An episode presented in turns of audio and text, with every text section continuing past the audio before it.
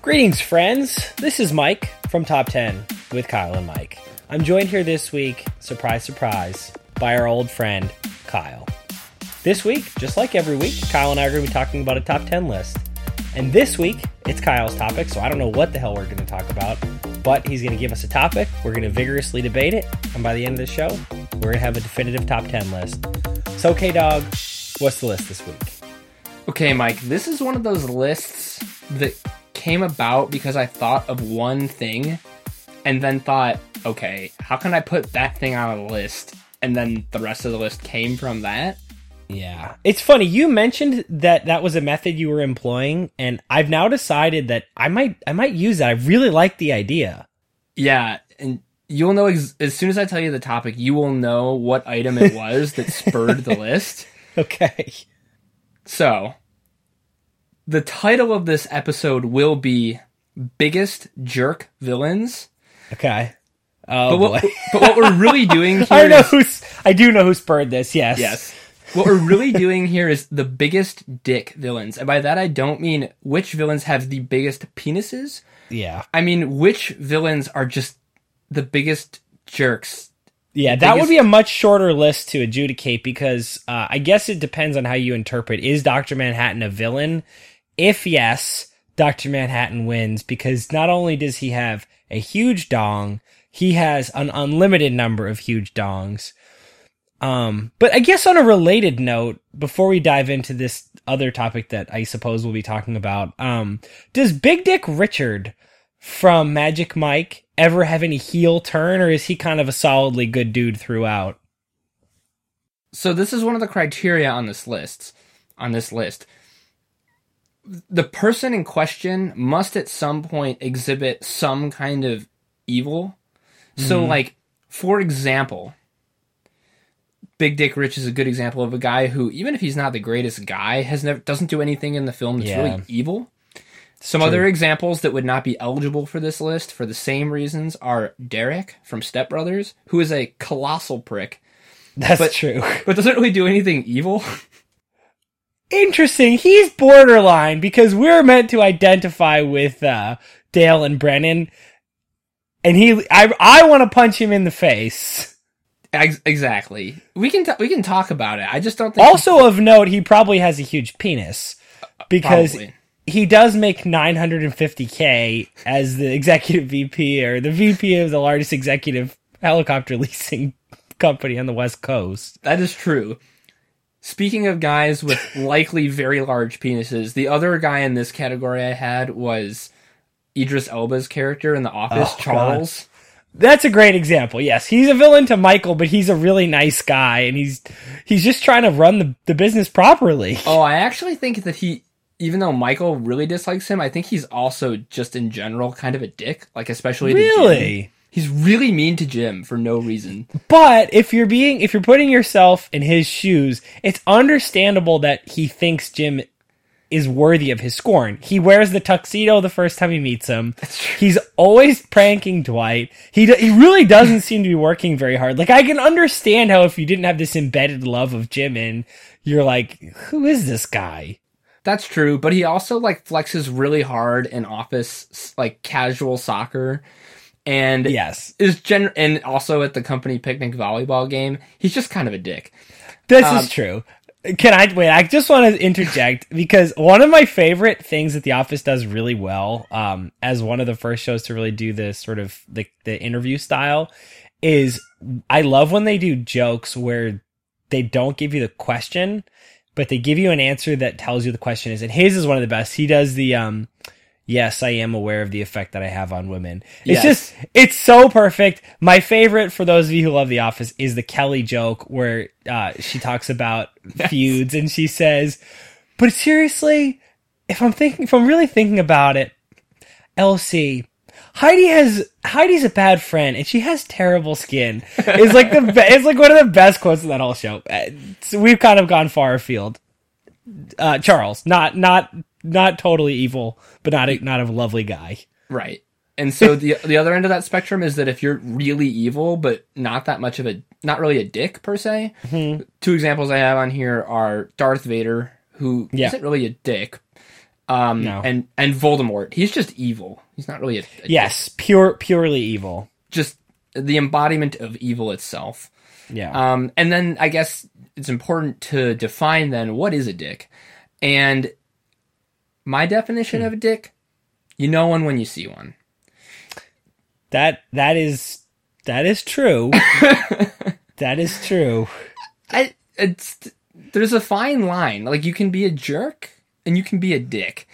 And all the guys and I didn't intend to do this, but literally every single one of the characters on this list and all of my honorable mentions, every single one of them is male. So I guess like part of the definition is that you have to be a guy to be a, a real dick.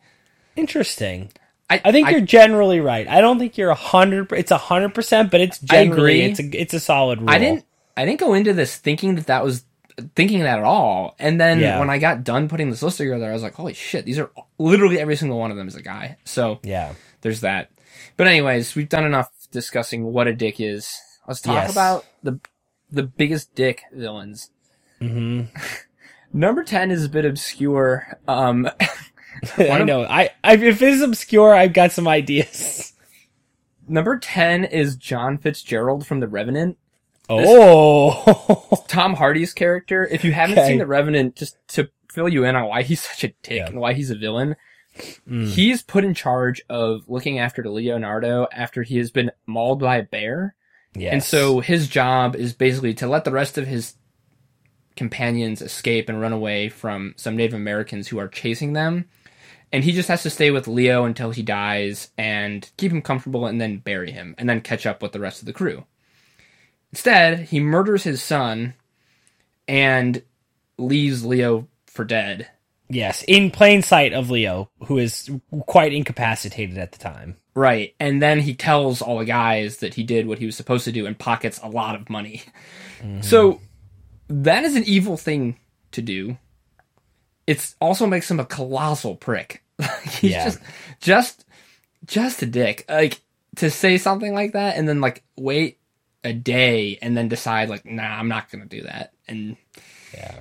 uh he's the reason he's number 10 is because he's really if you just said John Fitzgerald, I'm sure no one would know who we were talking about. And we have a particular attachment to this character because we think Tom Hardy is so amazing. Yeah, well that's the interesting thing about him is he sort of divides his his negative attention pretty evenly between two groups. One is the Hugh Glass character, so Leonardo DiCaprio. He gets about half of his negative attention. The other half is Native Americans, uh, just kind of writ large. And what's interesting is in the case of his his actions against Native Americans, he's not being a dick he's being like misguided and evil. And he gives this incredibly terrifying little speech about Native Americans who he calls by a very different name. Um, and has just this, uh, this look in his eyes that you, you can't reckon with until you've seen it. Um, and so I think that's a really, that's a good, that's a good way of thinking about it. You're right. His actions kind of, generally speaking, are more evil-ish, but the way he behaves towards Leo is just he's just a dick. He's just a dick. And that is like the biggest metric for me on this one is if you think about this uh, that character like, Yeah. and you think, God, what a dick. You know what I mean? Yeah. Cause, cause his little, cause his little speech about Native Americans, you can at least talk me into the trauma that led him to his actions, Sure. misguided as they are. I'm like, oh, geez, this is a, this is a tough tale. There's no good reason. There's nothing, there's no discussion to be had about what he did to Leo. so Just being a dick. that's number 10. He's a dick. Okay. Mm-hmm. Number nine, you will have no idea who this is. Number nine, Okay. All right. Shots fired. number, I don't think, you never watched Lost, right? No. So number nine is a character from Lost. The character is Sawyer, not to be confused with, I believe his actual name is James, like the main character on the show that was on the plane that calls himself Sawyer after Oh, his boy. after the man who tricked his mom and dad and there's a long there's a very long backstory but there's this character named Sawyer who's just understood to be a con man and in flashback you find out that after never knowing his son, he reaches out to him, and his son is another character on the show that was on the plane, John Locke. And he reaches out to him and says, Hey, I'm your long lost dad. Like, do you want to come to my house and we can go hunt pheasants? And John, like, desperately needs a father figure. And so they get along and they hit it off really well. And it's very sweet, very nice. And accidentally, John walks into his dad's room while he's receiving uh, dialysis, or as my grandfather calls it, dialysis. I And- like. So he like sneakily allows John to find out that he needs a replacement kidney. Oh no. He offers up the Oh. kidney. He takes the kidney. They go under together holding hands. He's so happy to be helping his newfound dad. He wakes up from the procedure. The bed next to him is completely empty, and his dad just completely stonewalls him. Now that he's got his kidney, he's out. Um, and it causes John to go into a really serious spiral. What a dick. and it ruins a lot of John's future relationships as well. And later, he's forced to reckon with it on the island. His dad Sawyer shows up again. It's it's actually a really cool plot line, but Sawyer, that's not his real name. That's his con man name. Mm-hmm. He is a colossal dick. Like wow. he went through all the trouble of befriending and being a father figure to John, and then it's seemingly unnecessarily just tosses him aside like a piece of trash, which is evil. It's an evil thing to do to toy with someone like that, and it's just unnecessarily dickish. And so I I wanted to throw him on here. He's low because it really only losties will appreciate this one. Well, I feel like you're getting it. I feel like what you're saying about how unnecessary it is. Clearly, the fact that the the Locke character buys into this so wholly and is willing to give him the kidney tells you he probably could have just said like, "Hey, son, here's the sitch. I Yeah. know I haven't been much of a pops to you. I need a kidney. Help brother out." Like, and John Locke is a good enough good enough natured person that he probably would have done it. You're right. He was unnecessarily cruel to make him care for him so much and then Yeah. again dump him like a, a piece of one kidney trash. So yeah, that's a that's kind of a brutal storyline and I think Sawyer's a big old dick. He also the other guy I was telling you about, he like tricks this woman into getting her husband to invest in one of his business schemes while sleeping with her and it causes the father to to lose it a little bit and uh the old murder suicide later there's a a kid with no parents and he also ends up on the island and so like they figure it out later that they've both been conned by the same guy he's a real Hmm. dick anyways that's number nine number eight is a character who i think straddles the line because he's kind of a dick he's also just kind of a brat number eight Hmm. is kylo ren interesting. mostly not so much in the last jedi a little bit in the last jedi towards the end but especially in force awakens he's just kind of rude to all the people that surround him like poor general hux Yeah, and various minions that do his bidding and, and don't even wear their name tags. no and the old guy at the beginning of force awakens he just like very casually dismisses Yeah, that was uh, that was the priest. That was Max von Sydow, right? That was the That's priest right. from uh, uh, The Exorcist slash. That's Brynden Rivers too, right? the three-eyed raven Yeah, Yeah, exactly. Very dismissive, kind of a dick. He raids that village and he gets the um the or he he doesn't find he's looking for the map to Luke. He doesn't get it. On his way out, seemingly for no reason, he orders his stormtroopers to kill an entire village of innocent people. didn't understand that move. I think it's just because he's a dick.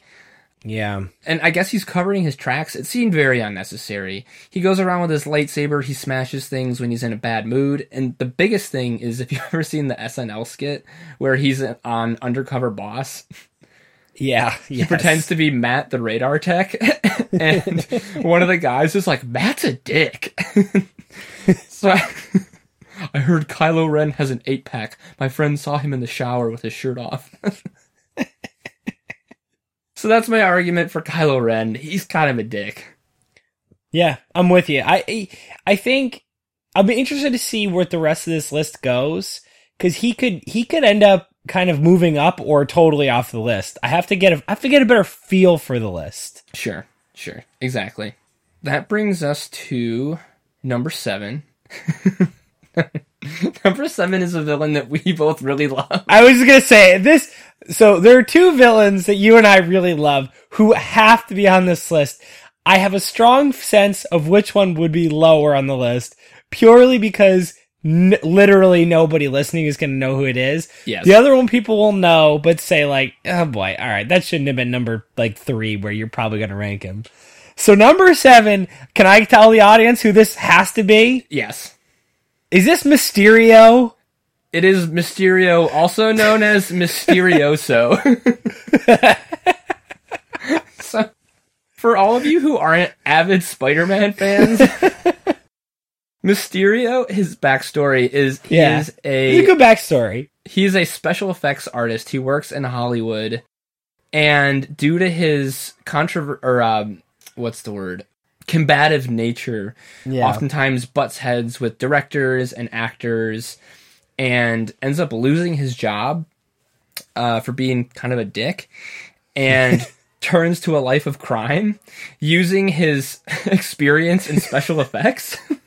As- so he wears this like green suit and this purple cape and what can Yeah, see, there's like like a picture of big collar. Yeah, it's like a huge collar, and then imagine like a snow globe filled with smoke, like where his head should be. he calls himself Mysterio, and he robs banks using sleight of hand and special effects trickery, and hates Spider-Man for foiling him, obviously. And also, it's worth noting that his real name is Quentin Beck, which is a Yeah. very dickish name. Yeah, he's he's like he's like that douchey guy from Long Island at like a, a clam bake, who, like won't stop telling you about his family. He, he's like Andy from The Office. Sometimes he's like, Yeah. you know, when he goes fishing off a Montauk, he's like, I s- sniped a sniped a shark from the crow's nest. Like that's what a guy named Quentin Beck would tell you about it, like a, at a party.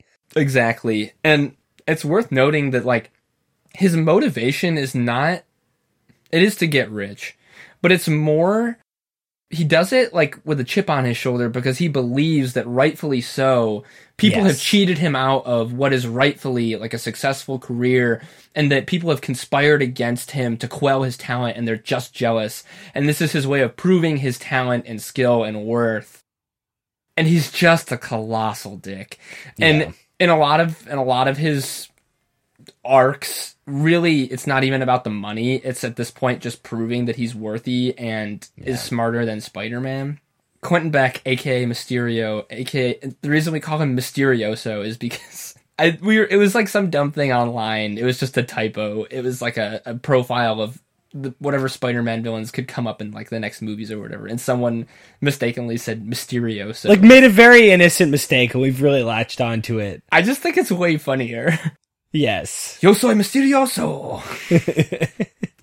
so But for all of you out there who don't have any idea who this is, do a little research. please Google. You might find you might find something you'll enjoy. Yes, at least get, at least Google images. Google image Mysterio because he's it's worth just looking at him. You Yeah. can tell by his costume like this guy's a prick.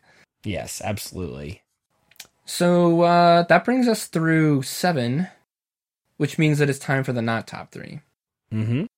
So then I picked three villains here that are, by all accounts, very pleasant individuals, Okay. indisputably evil, yes. but just in general pretty pleasant. Not a dick. Mhm. Okay.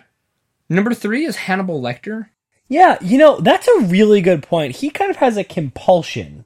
Uh, yeah, he's sick. Now, uh, don't get me wrong. My mom. It's funny. My mom and dad and I actually had a sim like sort of a related conversation, which we needn't get too far into. But we were talking about uh, criminality and how it's a really difficult thing to interpret.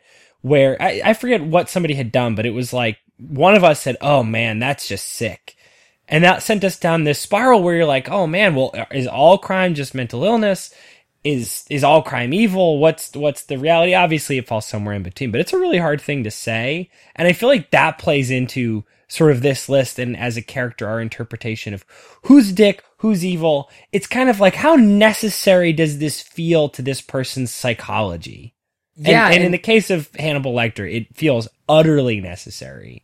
Yeah, it's like he has to do it despite his despite his intellect and just you know what I mean? Because Yeah. he's really civil towards Jodie Foster's character. Rather, he doesn't he doesn't eat their liver with like, you know, some crappy Coors Light. It's it's a nice Chianti. Yeah, and some fava beans. Yeah. He does also remove a man's face and That put is it on his own. also true. That is that is a fact. So definitely evil, but really quite a civil villain. Yeah. Number two is probably my favorite villain of all time. Number two is Hans Gruber of Die Hard. You do love Hans Gruber. Hans Gruber very politely tells everyone in Nakatomi Plaza that this can go exactly how they want it to. Doesn't have to end in bloodbath. Mm. Really, they're not terrorists. They're just exceptional thieves. They're very polished. They're very slick, as Bruce Willis will tell you. He loses it a little bit towards the end when he starts to get very frustrated, but oftentimes our interaction with Hans is very pleasant discourse over a walkie talkie discussing the proceedings of the evening, and uh, I just really like him. I think he's a very well put together villain, and, yeah. and for the most part, quite civil. Mm-hmm. And number one, uh, you know him well, is Ra's al Ghul. Ah, yes, detective. Exactly. He refers to Batman as detective. Yeah. He's at least he believes his cause to be very noble. He lays out his plan in very easily followable logic. He extends Batman the honor of being a member of the League of Shadows. Mm-hmm. He wears nice clothing. Yep. He doesn't call people mean names. He's just a pretty civil guy. Yes. He also now I have to look up some timelines here. Because I know that the sort of the Malthusian ethos that that Thanos espouses is not unique to him. Obviously, it's Mr. Malthus's idea here, but I wonder in the world of comic books who originates this kind of notion because our friend Ra's al Ghul has been espousing this far longer than than I don't know what I'm pronunciation I'm settling on Thanos than he has. So whatever courtesy we extend Thanos in sort of saying, well, you know, that idea of his a little bit like we have to extend that extra to our friend Ra's al Ghul because he has the same idea but executes it in a much more sort of targeted and limited way. So he doesn't he doesn't believe in this like massive 50-50 cull. Instead, he believes like, okay, look, the, you see the, the branches have grown up a little bit too much over there. Okay, snip snip. Like, he, Let's use he believes- economics as a weapon. exactly. He believes in a forest fire. Right. Whereas Thanos arbitrarily decides half should do it regardless. Yeah, like of- get rid of half of the trees. Ra's al Ghul says that that little thicket over there is a little overgrown. Let's burn some of it. All right, that's fine. That's good. For just so everyone's caught up, Ra's al Ghul is a Batman villain who um, appears in Batman Begins and then again briefly in The Dark Knight Rises. And if you're still confused, when he appears in Batman Begins and The Dark Knight Rises, he is referred to erroneously, utterly erroneously, as Ra's al Ghul. yeah, So we don't accept that as canon on this pod. No, certainly not. And I actually had as an honorable mention, not top three, Thanos or Thanos. They actually say Yeah. it both ways in the movie. Yeah, it's a little bit confusing for me. Uh, Yeah. Thanos is my inclination, but everybody seems to be sticking with the the more like Midwestern Thanos. I hear I hear about 50-50. I I particularly like Thanos, but um Yeah.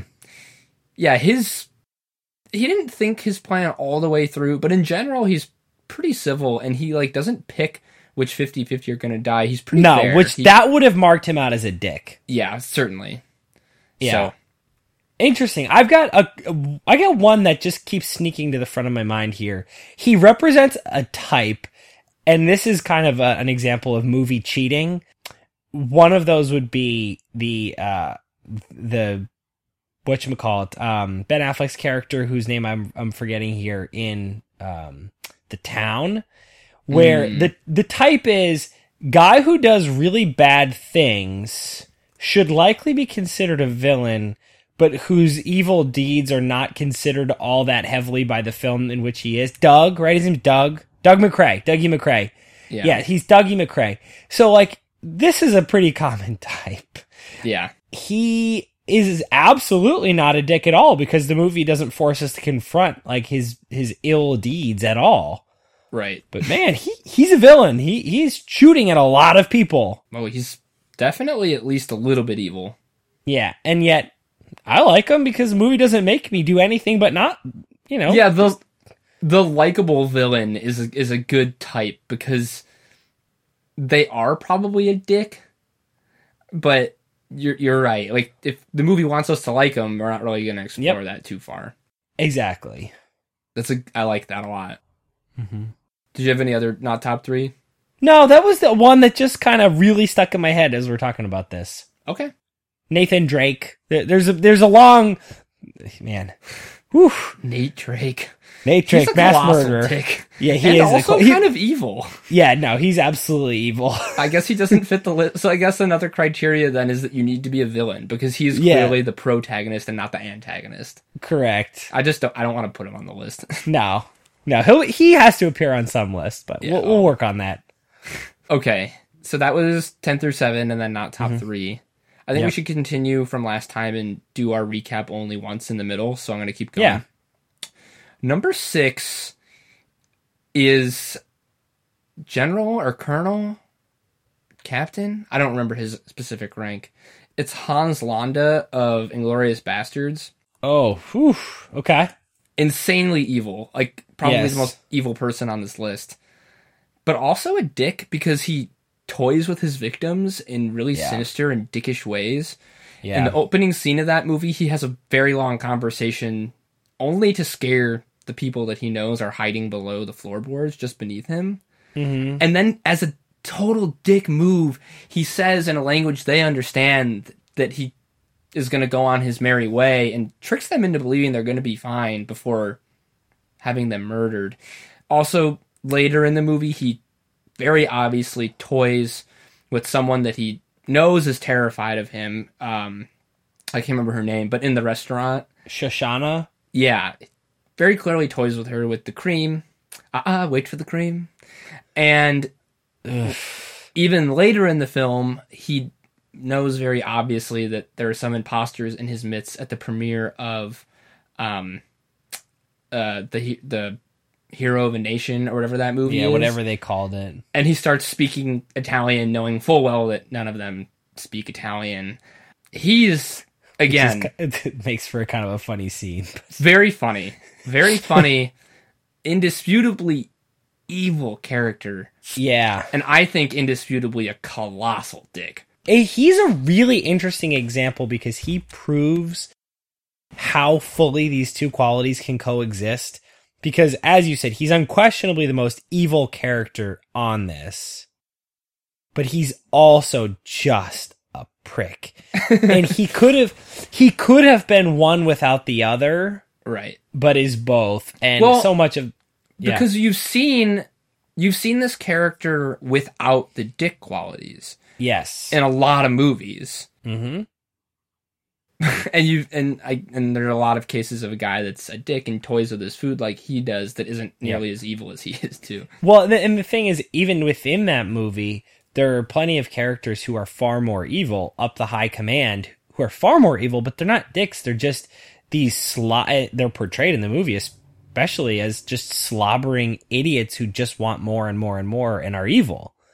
But that's not him. He has this weird other set of things he's trying to get, which is just messed up. He's a dick. Yeah. Yeah. Well, I I think he's he's he's an in, he's a really interesting case because he really he begs the question of kind of what what terms we're using, and I I think he's he's well placed. Excellent. So with that, I'll recap quickly our ten through 6 Mm-hmm. Number ten was John Fitzgerald of The Revenant. Mhm. Number nine, Sawyer from Lost. Number eight, Kylo Ren. Number seven, Mysterio, Mysterioso. Number six, I think it's Colonel Colonel Hans Landa of Inglourious. yeah, I mean, it's. I think he's Obersturmführer or something. he, he's a German rank. Yeah, for sure. Uh, all right, number five, another Batman villain. Still not the one that you're thinking of. Oh man, okay. yeah, number five is Bane from The Dark Knight Rises. I was gonna say okay. I was gonna say which Bane are we talking about it here? has to be. Well, it, it it should be from Dark Knight Rises, because only in Dark Knight Rises, in the comics this happens too. But Bane, rather than killing Batman, after he proves his superiority in extremely convincing fashion, which is a major goal of his. yes, he breaks his body, snaps his back over his knee, and he could have just left it there. But instead, he insists on breaking his spirit as well. Mm-hmm. And he forces him into this hole in the middle of the desert and makes him watch as he destroys Gotham. Really, really unnecessary. To no to no obvious benefit of his own. In fact, it ultimately leads to his demise, As- Ultimately, yes. as villains are wont to do. yeah. the fact that he had already very convincingly proven his superiority to Batman, Mm-hmm. it was really, really extra to to put him in that hole and make him watch. I think. Yeah. Totally. So, and right before we got on this pod, we were talking about watching Dark Knight Rises on TV and Bane. And it's because the rest of the movie, I think I actually would argue that he's closer to the not top three because he very civilly kind of robs the stock exchange and kind of politely argues his points in a lot of cases. But in this particular case, he's being a big old dick. Well, that so that actually begs another question that I've been curious about here is it's tough because some of these characters that I would be kind of inclined to think about get too much of a redemptive turn where not only do they turn to good, but you then get a like really solid explanation of why they were doing bad. Mm. He's an interesting case. I as far as this goes, so much of his so much of his work in this movie is determined by his his love for Talia al Ghul that it's hard to attribute that much of it to being a dick. But yes, this one act is just an act of supreme dickishness. Yeah, it's very egocentric and kind of Yeah. separate from the rest of his motivations. Yeah, kind of odd actually. The more you think about it, it doesn't really fit with the way he's characterized in the movie. Uh, just kind of as going down a side road here. I like him being characterized as the guy who would just kill Batman and deposit him in a in a gutter somewhere, Right. more than him as the guy who would break his back and then just leave him Well- to screw with him. Because if he really believes he's that much more superior to Batman, really it makes sense that he would just kind of casually discard him. But he's paying Batman kind of an undue amount of respect by forcing him to be humiliated in such a fashion. Yeah, It's interesting. But Yeah. anyways, there's a lot to five. it. Mm-hmm. Number four. These guys are silly, but their their villainy is not. It's probably they're probably the least evil people on this list. I would say, Mm-hmm. but they're the the the way they go about their business is so dickish that I had to put them high. Number four are Marv and Harry, aka the Wet Bandits from Home Alone. because if you remember correctly, these guys go around robbing people's homes while they're on vacation, which is fine. That's what burglars do. It's a good. It's a smart time. Yep. They go and they take stuff and they leave. Or that's what they should do, anyways. Marv has this weird habit of clogging up these poor people's sinks and turning the water on before leaving and flooding their homes. What could he possibly get out of that besides just being a total dick? And really, it's just Marv because Harry says to him, like, what are you doing, Marv? Why are you doing that? Goes, We're the wet bandits. Like, literally, his only motivation is just because he wants to exemplify this stupid nickname, the wet bandit. Like, you've done these people enough harm by breaking into their homes and shattering their sense of security and stealing a bunch of their stuff. What good does it do you to flood their homes as you leave? It's just a really big dick move. In a, so I want to get back to uh, Home Alone in a second, but the, in a really in a much darker way. This reminds me of a of a character from True Detective. If you recall, there's somebody who has a similar problem. I don't remember. Remember, he breaks into homes and um, oh yeah, yeah. okay, yeah, yes, sort of a similar compulsion, somewhat similar compulsion. Um, at any rate, yes, I agree. I'm with you because see that's see that I think is what we're, we're we basically have to make a snap judgment on all of these people when a person behaves in a way not just that isn't consistent with what we would do but with that isn't consistent with something we understand. Like i, I don't Yeah. understand the compulsion to just mess with somebody's house just to mess with somebody's house. And so you're kind of forced as a viewer and as a human to sort them. Like is this person kind of a crazy dick or are they insane and evil? Like what which way am i kind of sorting this person a little bit? I think it's important to note that if this was a real thing, if there was a a cat burglar who flooded people's homes on his way out of them, I would say this person is maybe not a dick. This person is sick in some kind of way. compulsive in some way yeah, But given the way that they're portrayed in this movie as kind of aloof, kind of idiotic stooges, I mm-hmm. think it's fair to say that he's just a dick. yeah i'm with you Like if Marv was real, he probably doesn't make this list, but because of the way he's portrayed in the movie, I think it's fair to say that he's just a big dick. And I'm glad it comes back to get him. Uh, because now, thanks to his little stunt, they know each and every house that he's hit. yeah i'm as with the you cop tells him at the end. And then mm-hmm. they end up bailing on that particular stratagem in Home Alone 2 Lost in New York when they become the Sticky Bandits. It's one of my favorite from jokes from that movie. He's got I like like, that. he's got the sticky glove and he like goes by the the guy with like the you know the Santa Clauses that collect change and he Yeah. sticks his hand in his bucket and then like when he pulls it out it's covered in coins. We're the sticky bandits now. it's interesting i think they might have called the guy from true detective that too Ugh, different kind of sticky. Number three, number three, my lord. three my lord number three. lord farquaad No, he's an honorable mention though. Um, number three is Mr. Lucius Malfoy of the Harry Potter series. Yeah, I was I was very much hoping a Malfoy would make this and was interested to know which one you would choose. So the reason I didn't go with Draco is because due to his age, Draco is just kind of a a brat and a bully Mm-hmm. to me, and he's also not quite evil enough because, especially towards the end, he really grapples with it. Like as soon as he starts to be asked to start doing some really evil things. That's a good point. That see, that's the, that's sort of the issue that I was getting at. Is early on we can purely hate him. Later on we kind of see we get too much of him to to think of him as like evil. He becomes a little too sympathetic. Yeah, And Lucius Malfoy, however, yeah, he's just a dick. Like there's really no reason that he has to be so god awful to the Weasleys. no.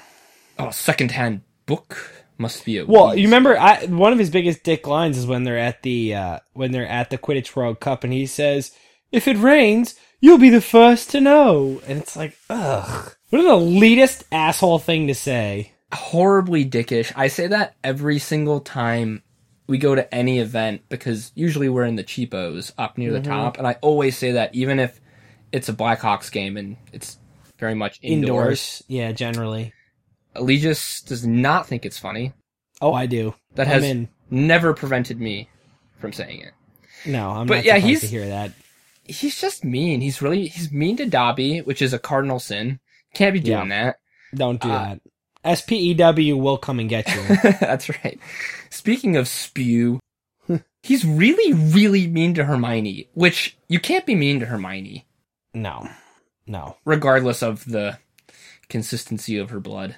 So, Yeah. anyone that's read Harry Potter, I don't think we have to say much more. Lucius Malfoy's Yeah. just the worst. And like towards the end he is redeemed somewhat, I guess, when he starts to like kind of think twice about how evil he's being. Yeah. But I don't know. I don't feel a whole lot of Well, well, it's definitely it's definitely a J.K. Rowling gesture towards. I mean, it's it's very obvious. This is a this is all a, a large sort of Nazi metaphor, Yeah. and I think it's her gesture at trying to understand the gradations of evil, and I think it's really important. He he's an important character for her because it's really simple, and I think I've heard people do it uh, to read her books and group people into good and evil, you know, Death Eater Yeah. or not. But that is specifically said. The world doesn't split into Death Eaters and everybody else. That's true. And she doesn't do that very intentionally. And Lucius Malfoy is a really interesting case because he's he's testing us as readers to make sure we understand how blurry that line is between good and evil. And obviously in a historical sense that's a very important lesson to learn. And he's and he's interesting because she's kind of she's testing you on both ends. She's testing you to say a person who is evil can be worthy of sympathy and a person who is worthy of sympathy can still be an irredeemable asshole who you hate and you kind of have to learn to live with that tension Yeah. It's a very important lesson to learn. People people aren't cast in one side or the other and yeah uh, yeah. But I think beautifully put, I think he's still a dick. but yeah it's crucial that he still be a dick because we have to learn Right. we have to judge him kind of holistically that that's tough Absolutely. Yeah. Number 2, number two. Not many not many people are going to know who this guy is cuz this is kind of a cult movie that he's from. Number 2 is Castor Troy from Face Off. oh my god. I forgot. I was not even thinking of him. Yeah, Castor Troy, for everyone who hasn't seen Face Off, the basic premise of this movie is that John Travolta is an FBI agent who, for a very long time, has been chasing this terrorist named Castor Troy, portrayed by Nick Cage. Finally catches him, and then, in an attempt to extract some information from his brother, they remove Castor Troy's face and put it on John Travolta's face yeah. so that he looks like him. Seamlessly And then through some shenanigans, Castor Troy ends up getting John Travolta's character's face on his, so they essentially switch faces and voices and bodies. It's it's all it doesn't make any sense. It's explained. They get they have reasons. Only barely. Yes. What makes Castor Troy such a dick of a villain? First of all, he's kind of a dick even before they switch faces. Yeah. but he then impersonates John Travolta, and I'll I'll just say that he and John Travolta's wife live as man and wife. Yeah. It's a weird. It's a very strange element of the story that does not age well. So that's No. so. This is a conversation that we had before our friends at the Ringer had this conversation. I think that they voted. They have a they have a topic that they do sometimes on this podcast where they talk about what aged the worst, and I think it was pretty unanimous that this portion of the movie aged the worst. A conversation that we had separately several weeks before that. Um, yeah, did not age well. but That aside, yeah, that because that's that falls much more into the they were probably trying to make him look like a dick in the 90s. Now he just looks evil. right. So our interpretation of that is is different. It's important that we live sort of in the era of the film, and the film is trying to use that as as a means of showing he's a dick, right, exactly. which is very effectively conveyed does, throughout and he the does other things movie. that now still are just dickish. Like the way Yeah. he interacts with his daughter is very dickish, and Well, the gun. Remember, he has so so. There's this exceptionally drawn out scene at the beginning of the movie where he shoots some lady for no reason. Really, uh, th- there's a chase. He's in a private plane, and and there's people shooting stuff. And oh, oh, and he licks that lady on the face for no I reason. forgot about that. Yes, he licks that lady, which was really weird. But then his friend presents him like it's like King Arthur getting Excalibur, but really it's just him getting this weird box that has if I uh, let me let me try to remember and you tell me. It has like a gold-plated desert eagle. I think a bong or a or a joint. A bunch of weed. There's some pills. And There's some something sex there's something sex related. It's just a weird assortment of things. And then and then yes, there's like some rock candy. the way he acts, he's very pompous and very out there, kind of like Nick Cage did a lot at the, in this Yes. time in his career, which which means he kind of straddles the line. He's he edges very close to just being an ass, Yeah. but I think it's fair to say that he's a dick. Oh, totally. There, there's no question about that. His name is Castor Troy. So He kind of runs into some of the issues of the Quentin Becks of the world. yes, and he is a terrorist, so he's certainly evil. Yes, no question about it. So that's Castor Troy. If you haven't seen Face Off, I'm not going to universally recommend it. I would recommend it if you're looking for a very overdone, silly, fun action movie with the understanding that some aspects of it haven't aged particularly. Yeah, well. if you've got if you've got a bunch of popcorn and a bunch of beer or a bunch of soda, whatever whatever is your beverage of choice, say for example you had gathered some of your closest friends for a, a weekend specifically dedicated to watching movies, this might be a good one to pop in. it would be a great pick, sort of a palate cleanser. Absolutely. After you had watched Yeah. something a little more serious like Brick, perhaps. Oh god, it was so dark and not as good as we any of us expected. No. Anyways, Yeah, I'm sure you know who number one is by now. I got a strong feeling I know who number one is, but why don't you surprise me?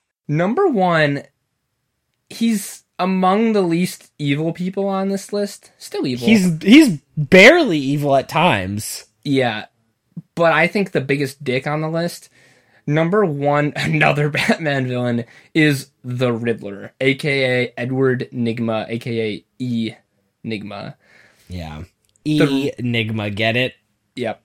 First of all, calling yourself Edward Nygma is a really, really good head start. Yes, absolutely. His motivations, though, really cement the deal because literally the only reason that he's putting people in harm's way and jeopardizing the safety of innocent people is just literally to prove that he is superior intellectually to Batman. That is his only motivation. And he undoes himself every time compulsively by leaving clues that Batman can solve and find him. Like he could get away with all sorts of things, and he chooses not to because he wants Batman to know that he could have stopped him if he was just smart enough to figure out the clues, which he always does. The Riddler is, in my opinion, the biggest dick, even though he's not the most evil or even close to the most evil on this list, because those motivations are so ridiculous.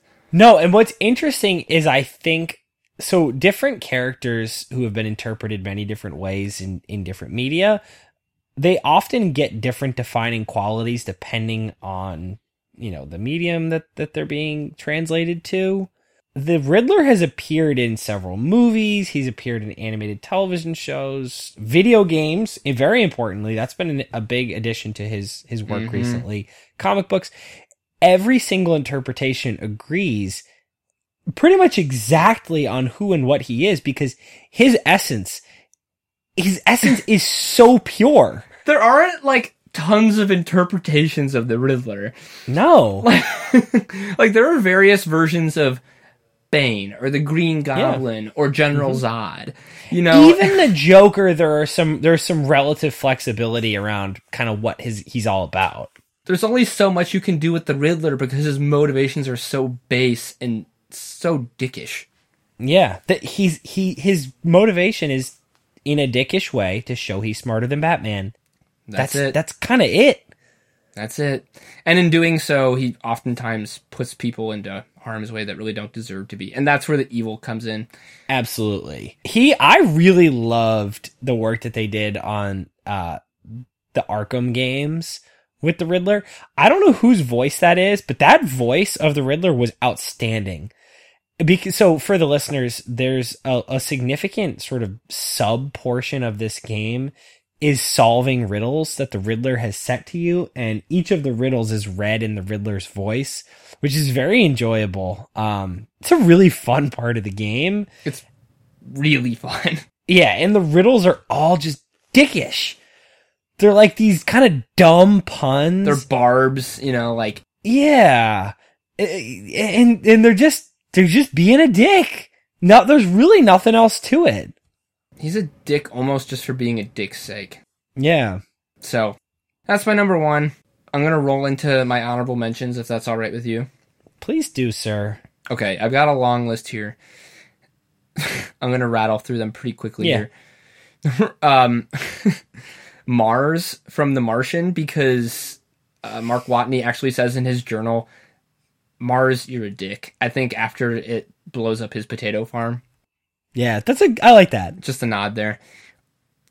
Um, I know you don't like this movie as much as I do. Uh, Captain America: Civil War. Literally, the villain in that movie, his only motivation is just to make Iron Man and Captain America fight each other. That's it. That's his. Who's the villain in that one? His name is Baron Zemo. Oh, wait, Hmm? is that the is that the same one from Winter Soldier? No, he's not in Winter Soldier.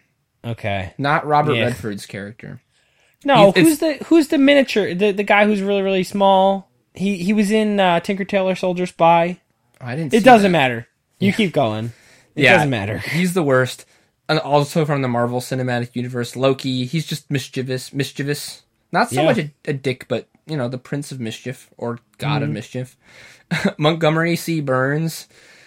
Oh wow, I like that pick. I like my, Yeah. I like Mr. Yep. Burns as a pick. This one is pretty much just for me and you. It's Mondego from um, Count of Monte Cristo. The Count of Monte Cristo. He not only fucks over his best friend and gets him Yeah. thrown into jail for the rest of his life, but then goes and marries his girlfriend. That's a really good pick. That might need to contend Yeah, that's just because n- literally no one knows who Mondego is, and anymore. Anymore. Every every boy from I don't know the mid 1800s till 1950 read that book. Yeah, that's one of my favorite books ever. Same. Also, basically, um, loosely adapted in The Revenant. It's the same kind Yeah. of theme. You know, are you can't you, you shouldn't play God, and Yeah. Uh, so, anyways, Mondego. I may listen to that. I've been looking for uh, classics to listen to again. I might listen. To listen. that'd be that a really one. good one. yeah. Uh, David from Alien, uh, or, Pro- or Prometheus, and then Alien Covenant. He's a dick. he He's is just mean. Yeah. um, I still not- don't know why he does all that shit. he's just a dick. Yeah. There's some other stuff besides that, but I, he's a dick. This Yeah. guy is not really so evil. Dennis Feinstein from Parks and Rec. There there's a there's a well to be dipped into there. Yep. Hal from 2001: A Space Odyssey. Despite being He's a, computer cut real He's a dick, dick. yeah, he's really mean. Man, oh man, he's a dick. Jean Girard from Ricky Bobby, just because he forces him to say that he likes crepes or tries to. That's a good pick. You taste of America. yes, exactly. Ed Edward Rooney from from Ferris Bueller. Yep. Translation: Your ass is mine. Le jus sans fin. He's insufferable, but also Yeah. not evil at all, really. He's Yeah. just an administrator. That's true. One of my favorites, Swiper from Dora the Explorer. That is a good pick. Why does he do what he does? he just wants to steal stuff and be a dick. That's Yeah. it. That's his only motivation. And then I had the Armitages from Get Out because Oh, they, they seem like they're really overdoing it. Yeah, that's a that's a good point. So that that is a really fundamental point of all of this is there are people as we discussed who do evil things which obviously what the Armitages are doing is evil but they then execute in a dickish way. Like what they're doing is is this deeply evil thing. They don't need to play with their food like you said earlier. I think there's like a, a brief. Do you remember when he's in the chair and he's like talking to Yeah. the guy that he's that's getting his eyes or whatever, and Yeah. he says, from what I understand, the process works better if the subject has an understanding of what's happening. Hmm. That maybe explains why he's talking to him on the screen. It really doesn't explain No, it doesn't explain the rest of it. Though. why she had to date him for like several months before like like as weird as it is to say like the brother in the beginning of the movie when he just like whacks that dude on the dome and throws him in Yes. his trunk that's obviously still super evil but it's actually less dickish Totally, Uh, it absolutely is. so Yeah, I Um, think I think that's a big. I mean, I do think just as a general matter, that's a big theme in that movie is sort of being true to who you are, and that's probably not the greatest sin of the Armitages. It, that's just what they do is their greatest sin, but pretending to be something other than what they are is is their other greatest sin, and part of the reason that the brother doesn't go down as nearly as much of a dick as the Allison Williams character or the dad, especially. especially the dad Yeah.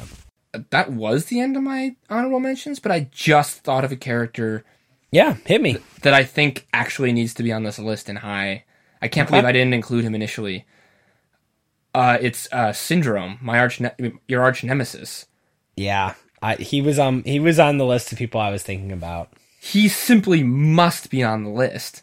Yeah. Uh, okay, well we can we can come back to that. Who else did you have on yours? So I've got a couple that I think should should really be on the list. I'm just gonna run you through my people I've I've written down as we're talking, and then the ones that I I want to really stump for. Mm-hmm. Uh, so one is Leslie Chow, uh, from The Hangover, um, the Ken Jeong character.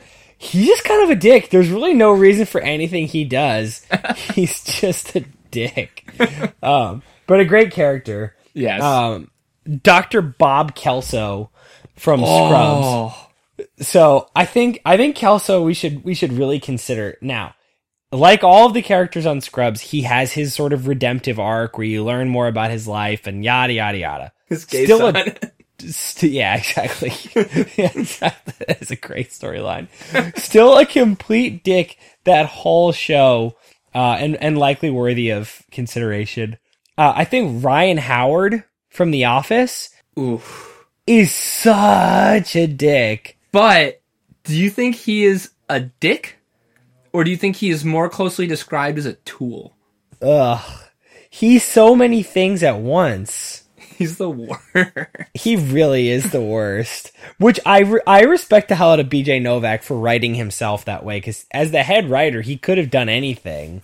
he, I think he understands that his face is so exquisitely punchable, Yes. and so therefore could not write himself any other way.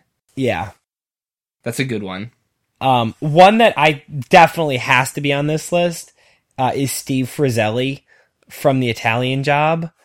He is Oh my god. such an exquisite asshole. oh my god, he is the worst. So, so for those of you who haven't seen the Italian Job, basically the premise is there's this, as usual, band of thieves. There's the old guy who's on the one last job. Of course, he gets killed. Right he gets killed retirement. by yeah, right before retirement. He gets killed by this guy Steve, who's played very, very capably by Edward Norton so he kills him and but just before this when all these guys are in the alps talking about their big score and what they're going to do with it they all say one thing. Like one of them is going to get a villa in the i think somewhere he's in the spanish countryside and he's going to have a room just for his shoes.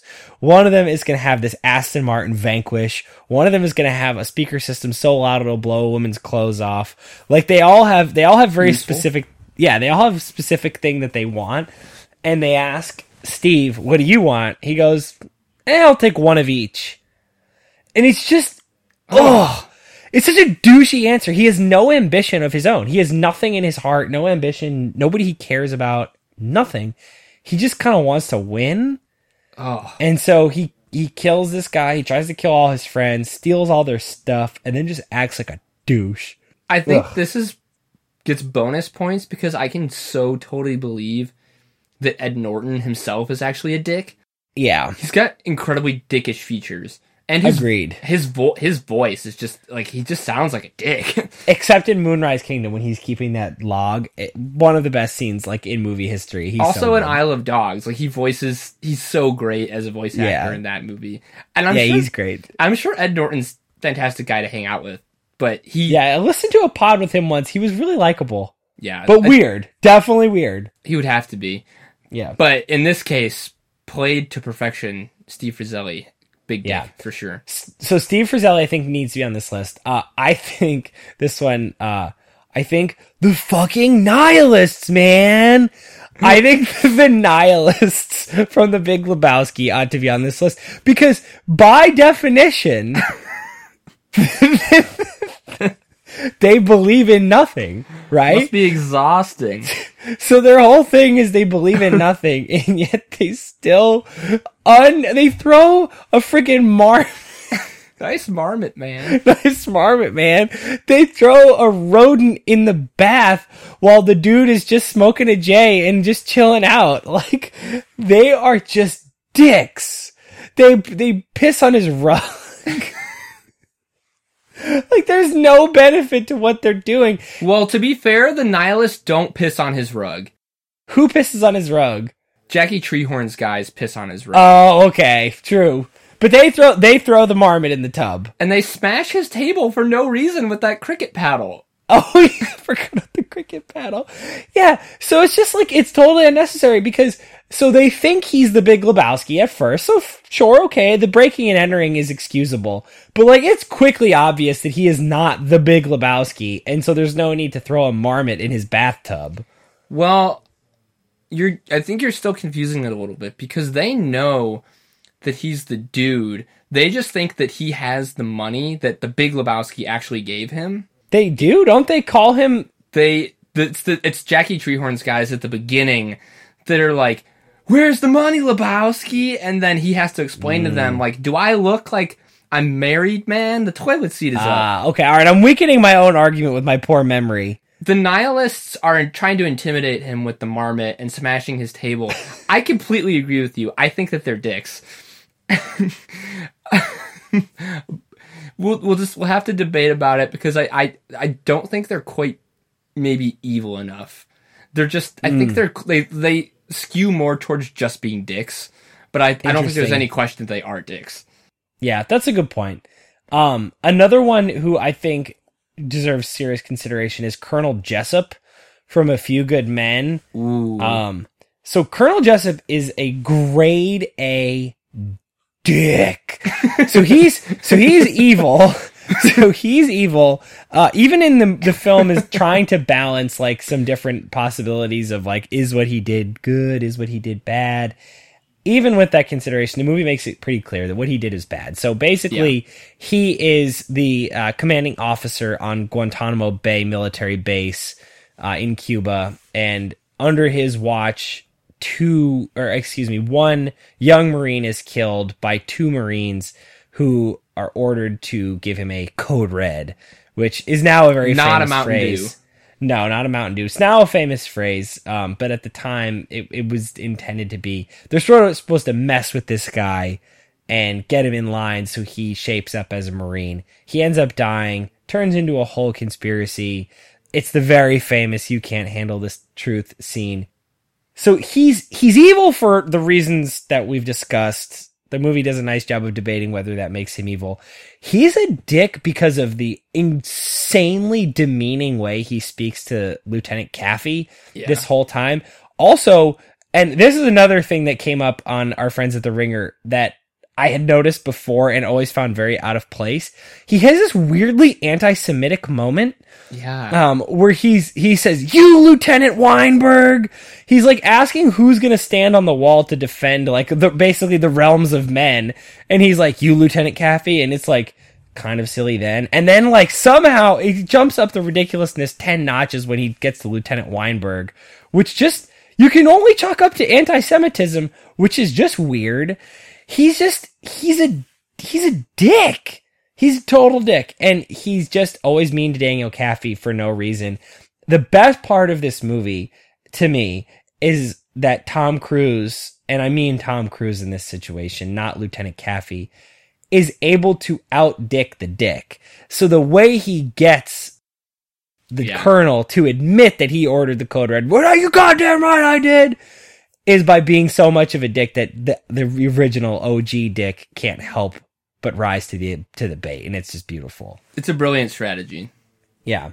All right, I get two more uh, that I also one of which I think warrants consideration. One of which is just kind of fun. Uh, Councilman Jeremy Jam, you just got jammed.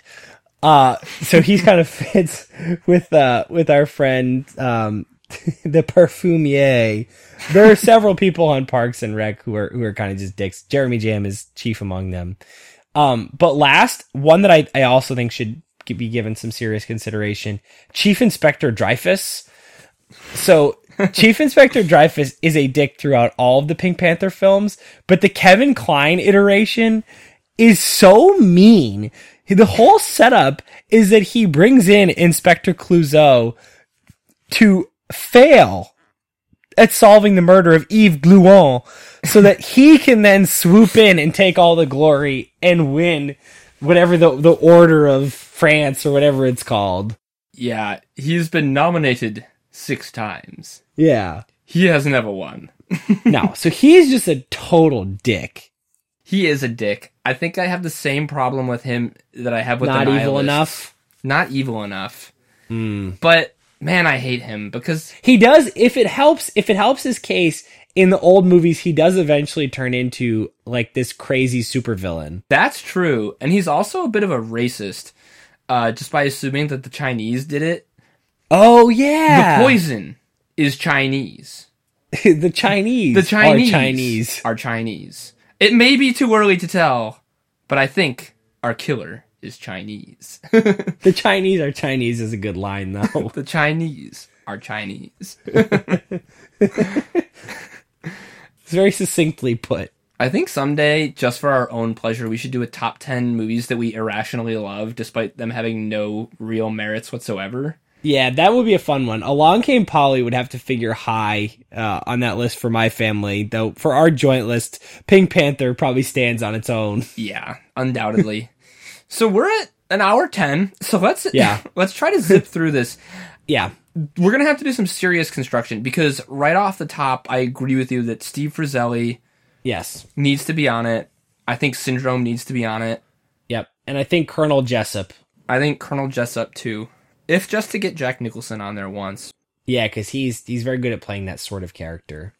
If I had to pick three on my list that were a little vulnerable, I would pick my bottom three, which I think I think they're right. Yeah, I think that they're your bottom three for good reasons. You kind of had reservations about each for different reasons, and I think that they're all fair. in retrospect, I think John Fitzgerald's motivations are very selfish. And he's definitely evil. I don't know how big of a dick he is. Sawyer, I think, is an, Uh, one of the biggest dicks on this list. Like his actions are just so so unnecessary. But I acknowledge that it's only relevant to Lost fans, and I think that Kylo Ren leans more towards the brat kind of pouty side of things, and Yeah. also he's he's gone a, on a bit of a hero arc too, and I- I think what ultimately are gonna maybe look back on him as as less of a dick. Yeah. Uh, he's got a lot of growing to do in episode nine. So if you're Agreed. cool with those three, I am too. I am. I think that's that's a good a good way to set it up. And I think of our three, I think Steve Frazelli probably I think Steve Frazelli, Syndrome, and then Jessep is probably the order they land on the list. Probably. So we kind of have to figure out how high we want to go with them. I Steve Frazelli is such a dick, but Yeah. Syndrome is like, I think more evil than people give him credit for. Yes, he is quite evil. Like he steals their kid at the end, like Yeah. with the intention of just like saying "fuck you" because you ignored me as a ward when I was a kid. I am gonna turn your. I'm your ward. I am your ward, Incrediboy. I uh, plus my love for that character. I would like to see him actually go higher than Steve Frazelli, but I am not going to fight too hard. Well, he has more. He has more cachet. To be fair, Certainly, because if you tell me Steve Frazelli, I probably need to be told that it's the guy from the Italian Job, though he is a Yeah. huge dick. But everyone knows Syndrome, your arch nemesis. yeah. So- that's true. We can talk about it. How do you mhm. feel about the Riddler at number one? He's the reason I put this list together.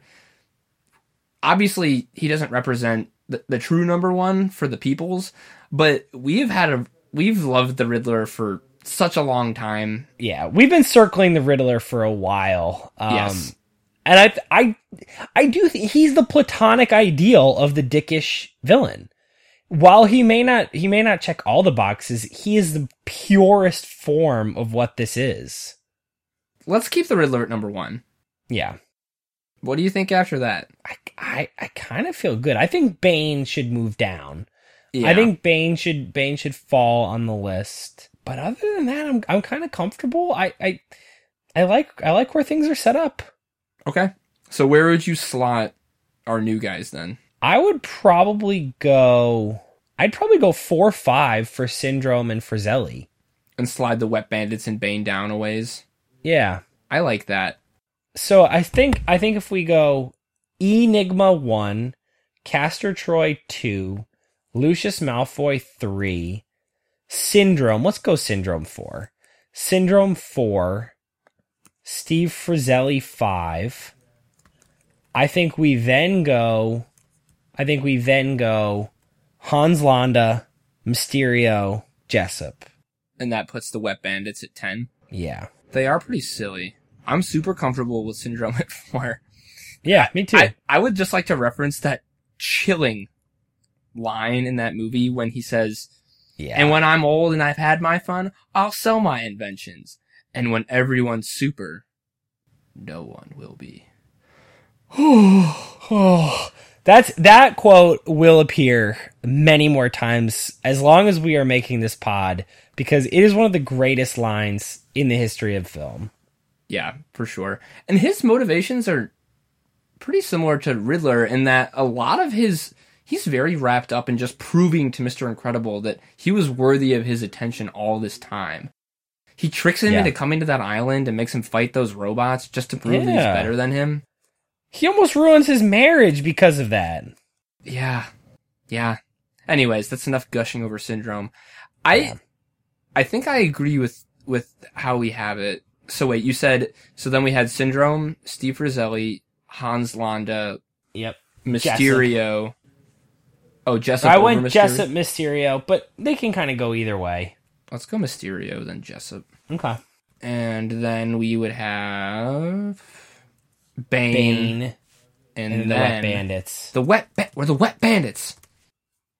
That's a that's a list from ten to one or one to ten, depending on your fancy, of the biggest dick villains that we could think of. Yeah, I think that's a. I think it feels like we got a list. I absolutely concur. Do you want me to recap or do you want do you want to do it? Why don't you let it rip, big dog? Okay. Number 10. The biggest dick villains out there. The Wet Bandits from Home Alone. Number 9. Bane of the Dark Knight Rises. Number 8. Thank you. Number 8. Colonel Jessep up on that wall. Number yeah. 7. Mysterioso, aka Mysterio, aka Quentin Beck. I really hope he's AKA, in one. AKA. Yeah, I really hope he's in one of these upcoming Spoderman. Oh, I'm rooting for it so hard. Even if he's just like the the training wheels villain, like at the in, Yes. uh, towards the beginning of the movie. Like the Rhino, for example. Exactly. Yeah. Number six, Colonel Hans Landa of Inglourious Basterds. Number five, Steve Frazelli from The Italian Job. Number four, Syndrome, your arch nemesis. Number three, Lucius will be the first to know Malfoy. Number two, Castor Troy, and number one, Edward Nygma, the Riddler. Enigma. That is it. Thanks, buddy. I, Thanks, buddy. I'm I'm like really glad we one. finally got the Riddler on the list. yeah, I'm glad. I'm glad he's made his first appearance. He he'll be back. Absolutely. All right. Peace. Alrighty, friends. That was our top 10 for this week, but now we'd love to hear your top 10. So please check us out on all of our available social media outlets, traditional outlets, whatever outlets we have. Check us out on Twitter at top10km. That's all spelled out, top10km. Our email, top10km, spelled the same way, at gmail.com, or our site, top10km.podbean.com. All forms of communication accepted except for serial killer notes. Please don't send us any of those. If you like the pod, be sure to subscribe wherever you get your podcasts so you never have to miss an episode of Top 10 ever again.